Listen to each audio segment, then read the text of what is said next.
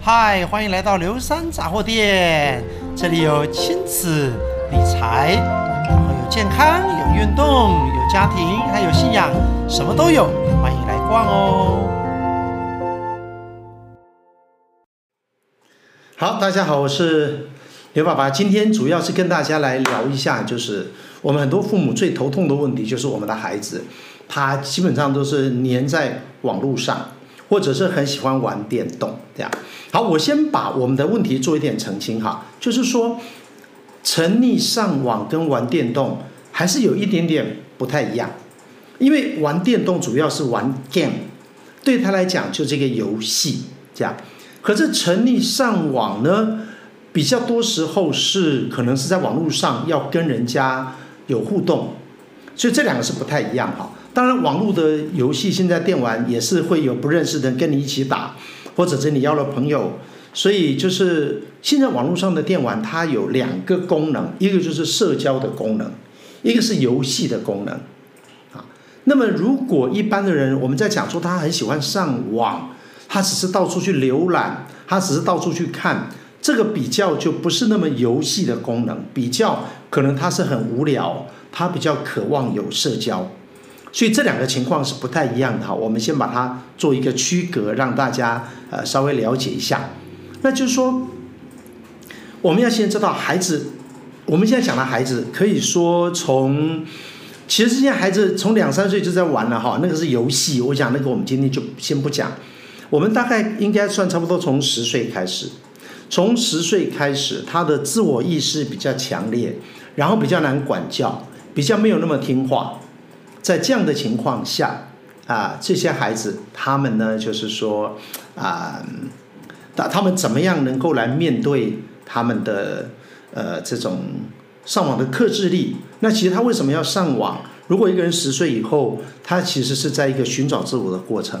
当然也会有游戏或者娱乐的功能在里面，这是肯定的哈。年轻人本来就爱玩嘛哈，所以他觉得很好玩。那现在的电电玩，我之前。也有跟大家讲过，现在的电玩是越来越好玩，所以要你的孩子不要玩电玩，这个真的有一点困难。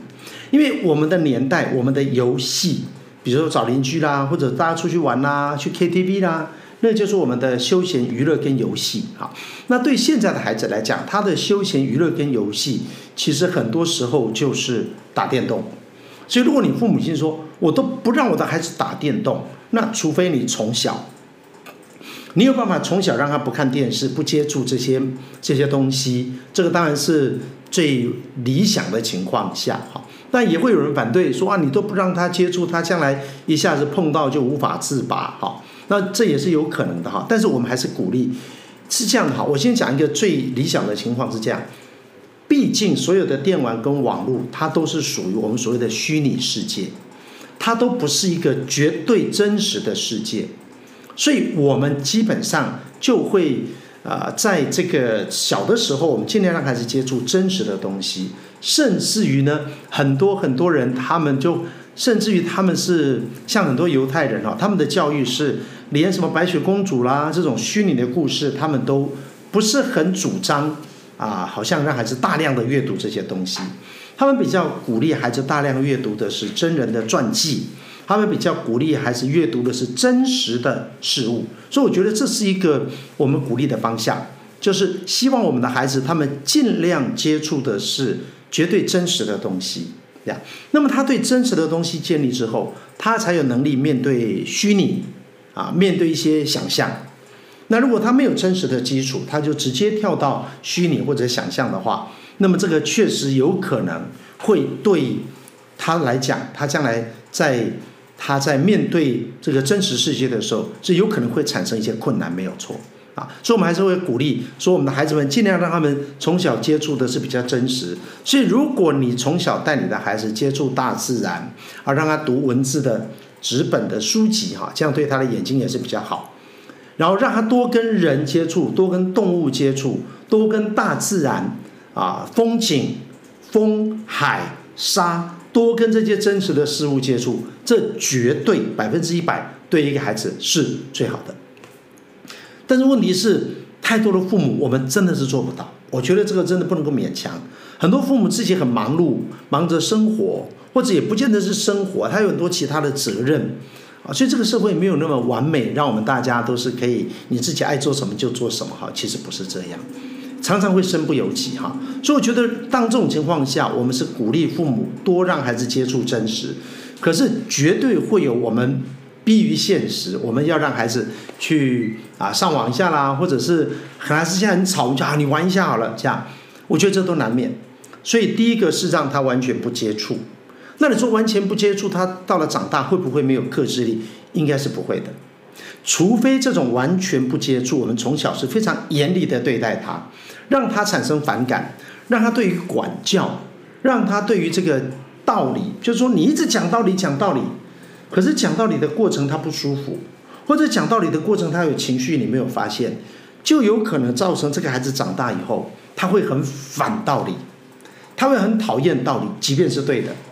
他也会讨厌那些对的东西啊。除非是这样，那就会产生我们所担心的，他从小都不玩都不看，结果一玩以后就哇，真好玩，就完全没有免疫力，就没有抵抗力哈，然后就整个沉溺下去。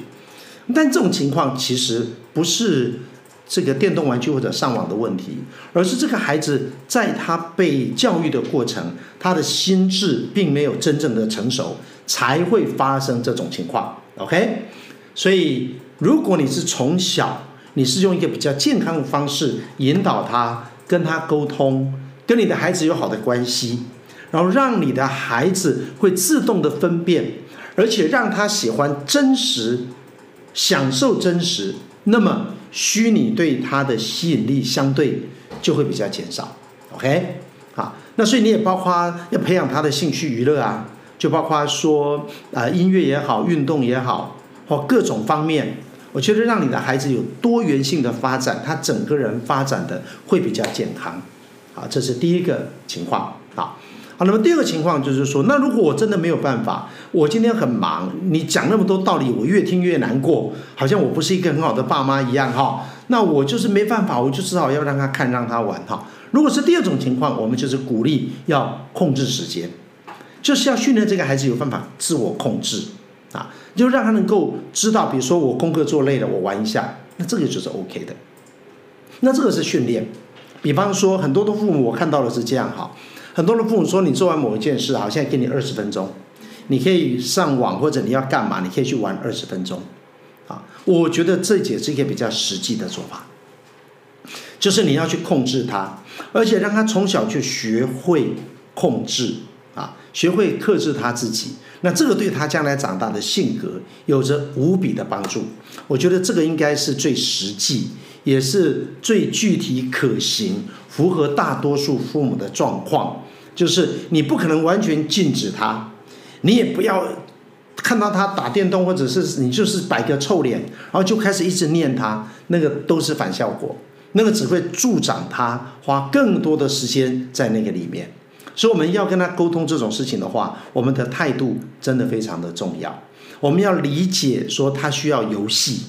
他需要社交，而上网跟电动，他目前。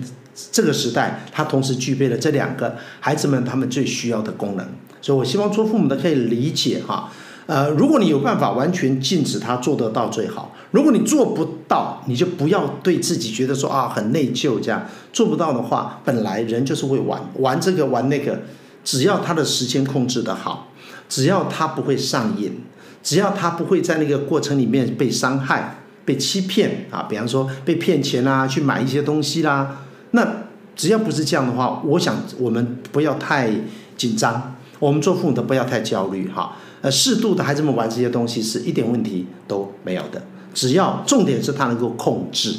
什么事情都是要能够控制，对不对？好，那么接下来我们就来讲，呃，最多父母最头头痛的事情了，就是说，是啊，我跟他讲二十分钟，然后我一忙，一下子就两个小时过去了。哦，我没办法控制他，我很忙啊。而现在孩子也已经都养成习惯了，孩子也已经大了，我根本就管不动他了。他眼睛就长在荧幕上啊，哦，那我已经没有办法控制他了，那怎么办呢？所以如果是这种情况的话，我觉得做父母的就要比较有耐心。你就是要知道说，其实我刚讲两个重点，你的孩子需要的是游戏跟社交。所以我会建议做父母的，你要先观察，并且要很耐心的慢慢培养你跟孩子的感情。你先弄清楚他到底需要的是游戏还是社交。那我知道他两个都需要，可是我们做父母的可能可以先分辨一下，说看到底是哪一个多一点啊？就说是游戏多一点呢，还是社交多一点呢？啊，哪一个部分是现在对他来讲？他比较需要的啊，我觉得从这个角度来讲的话，我们就比较知道怎么对症下药，因为每个孩子不一样哈。那有些孩子他其实是很渴望社交，因为现在的时代不像以前哈，以前我们就放出去，然后呃邻居朋友或者跟同学出去玩，我们都很放心。现在不是，我们现在父母亲都很紧张，都不很不喜欢孩子们出去，所以现在的孩子造成他的社交大量的缺乏。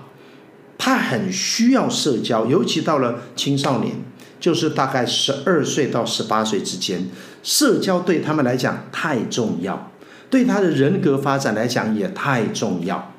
所以，如果你发现你的孩子是社交，那你说社交就让他多去外面找朋友，那他为什么要在家里？所以就可见他对于真实跟人互动，他其实是有一些呃陌生，或者甚至他有一些抗拒。或者他没有那个管道啊，所以我在这个讲座里面，我一再的强调，尽量有机会让你的孩子参与在球队或者社团，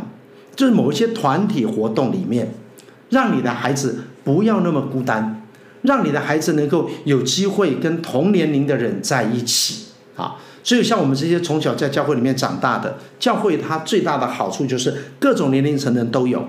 像我们在教会里面长大的时候，有那种很小的小朋友，从刚出生的啊学龄前的到读国小的，然后上面有大学生有社青，所以教会这个大家庭，它其实可以发挥很好的作用啊。所以如果你可以的话，让你的孩子加入在一个社团，一个健康安全的社团，那么这个让他去发展他的社交，那你要陪他，你要鼓励他呀。所以就变成是用接轨制，就是说他现在花很多的时间在玩啊，那你慢慢慢慢的让他花一点时间跟人接触，然后呢，你就希望他慢慢的减少他在电脑游戏或者是网络上的时间。那这个你可能要因人而异哈，有些孩子可能他成熟度比较够，你就可以直接跟他谈，他他也愿意改变，他不能控制，可是他愿意来被约束。那这样的话，我们可以先谈，然后找出一个方案，这样。但有些孩子你要自己评估，可能你一谈他就爆炸。所以这种情况下，我们可能先不谈，我们就先带他，让他能够先跟外面有一些接触，有一些互动，然后再让他去，啊、我们再跟他谈，就是在跟他讲说，哎，你现在表现很好，我觉得你现在，啊、好像。好像在上网的时间又比较少哈，那这样的话对你眼睛比较好。可能孩子们我们还是要从健康，他们比较能接受。就保护他们的眼睛啦，啊，还有就是说，哎呀，你你尽量多跟人讲话，那这样子的话，你以后在网络上遇到很多人的话，你就比较容易分辨哪些人值得跟他在一起。你也要保护你的同学啊，对不对？你很多同学他们都分不清楚啊，不是每个家庭都像我们这样子，爸爸妈妈会花时间教你啊。反正就是要这样，有一点甜言蜜语，要有一点讲话的技巧来鼓励他，给他一种荣誉感，说对，我要帮忙我的同学，我的朋友。啊，然后就让他知道说，你要在你的同才当中传递正确的观念呐，所以你要多跟人在一起的时候，你就可以告诉他们说，这个网络上很多的骗子啊，等等等等，那就可以让他知道啊。但是我比较反对用警告的方式，因为我们这一代的父母哈，我们很习惯用威胁的方式，说你知道吗？我看过一个新闻，那个在网络上后来怎样怎样怎样，那就是说教，孩子基本上就会反效果。他就会觉得我才不会那么笨呢，我才不是那样呢。他就想证明给你看，那结果不讲没事，一讲他想证明，反而 push 他往这个我们担心的路上去走。我觉得这个是要提醒大家啊，我们尽量不要不要用这种例子跟他讲。其实关键还是我们平常要多聊天多沟通。你聊天的时候可以讲到说，啊，像像我经常我就会讲说啊，你知道吗？这现在这个时代也是蛮可怕的哈，这真实的例子哦。就是我们在台湾的一个朋友，那么他到美国来读书哈，他后来就在网络上认识了网友，那个网友也不晓得是什么中东籍还是哪里哦，不知道。现在网友有点恐怖，对方到底几岁？那照片也不可信，然后到底男的女的，那你也不知道。那将来这个电脑合成的照片根本就是比真人还像真人，我们也没有分辨的能力。所以他就跟他互动，然后我想是因为他跟他自己父母的关系不好，一个女生，所以他弄到最后，他经常说要说要嫁给那个人，哇，把父母吓死了哈。然后他就说想要飞到东岸去找他，然后父母就很紧张哈，然后跟身边的一些人聊，大家就建议他们说你们要谨慎一点哈，因为这个是有危险的。这种约会的性侵，或者是甚至于掳人勒索，这都是在现在的网络世界里面。经常发生的事，所以后来呢，不得已，后来父母亲只好把他带回台湾，然后扣他的护照啊，让他不能够再出国。所以这是个真实的例子哈。所以也许你平常可以在聊天的当中不要说教，纯粹是聊天，讲到这个情况，而也可以问问看你的孩子哈，当然要看你孩子的年龄，他们有没有同学之间上网被骗过的啦，还是网络上有很多的坏人这些，让他们讲，不要我们讲。啊，所以就提高他们的意识哈。任何的游戏都有它的风险，就算你去做运动、极限运动，也是有摔伤的风险哈。所以保护自己是一定要的。好，好，那么如果你的孩子你发现他其实比较需要的不是人际互动，他是很苦闷，他其实就是活得不快乐，他就想要去玩，那这样的话，我们就更需要花时间去关心他。就他的问题显然就不是在于呃、打电动，他问题是在于他想抒发他的压力，所以釜底抽薪之计就是要了解他的压力，哦，跟他一起分担他的压力，那这样呢才是解决他的问题啊。所以如果他只觉得这样好玩的话，那我们就是需要帮助他，就让他知道说，这个其实还有很多别的东西，我们要去启发他。上帝给每个孩子都会有特质。有的孩子是对音乐，有的孩子对运动，有的孩子对艺术啊，有的孩子对数字啊，每个孩子都不一样。做父母的要了解你的孩子，然后鼓励他按照上帝给他的才干往那个方向去发展。那么，当你的孩子找到一个属于他的乐趣跟成就之后，那他就比较真正的会从那当中得到乐趣，而他自然而然就会减少。他对电动的这个依赖，好，当然，如果到最后你的孩子已经是相当重度的话，那就是已经到了上瘾了哈，那也都每天关在房间的话，那我就觉得可能你要比较严肃的跟他谈，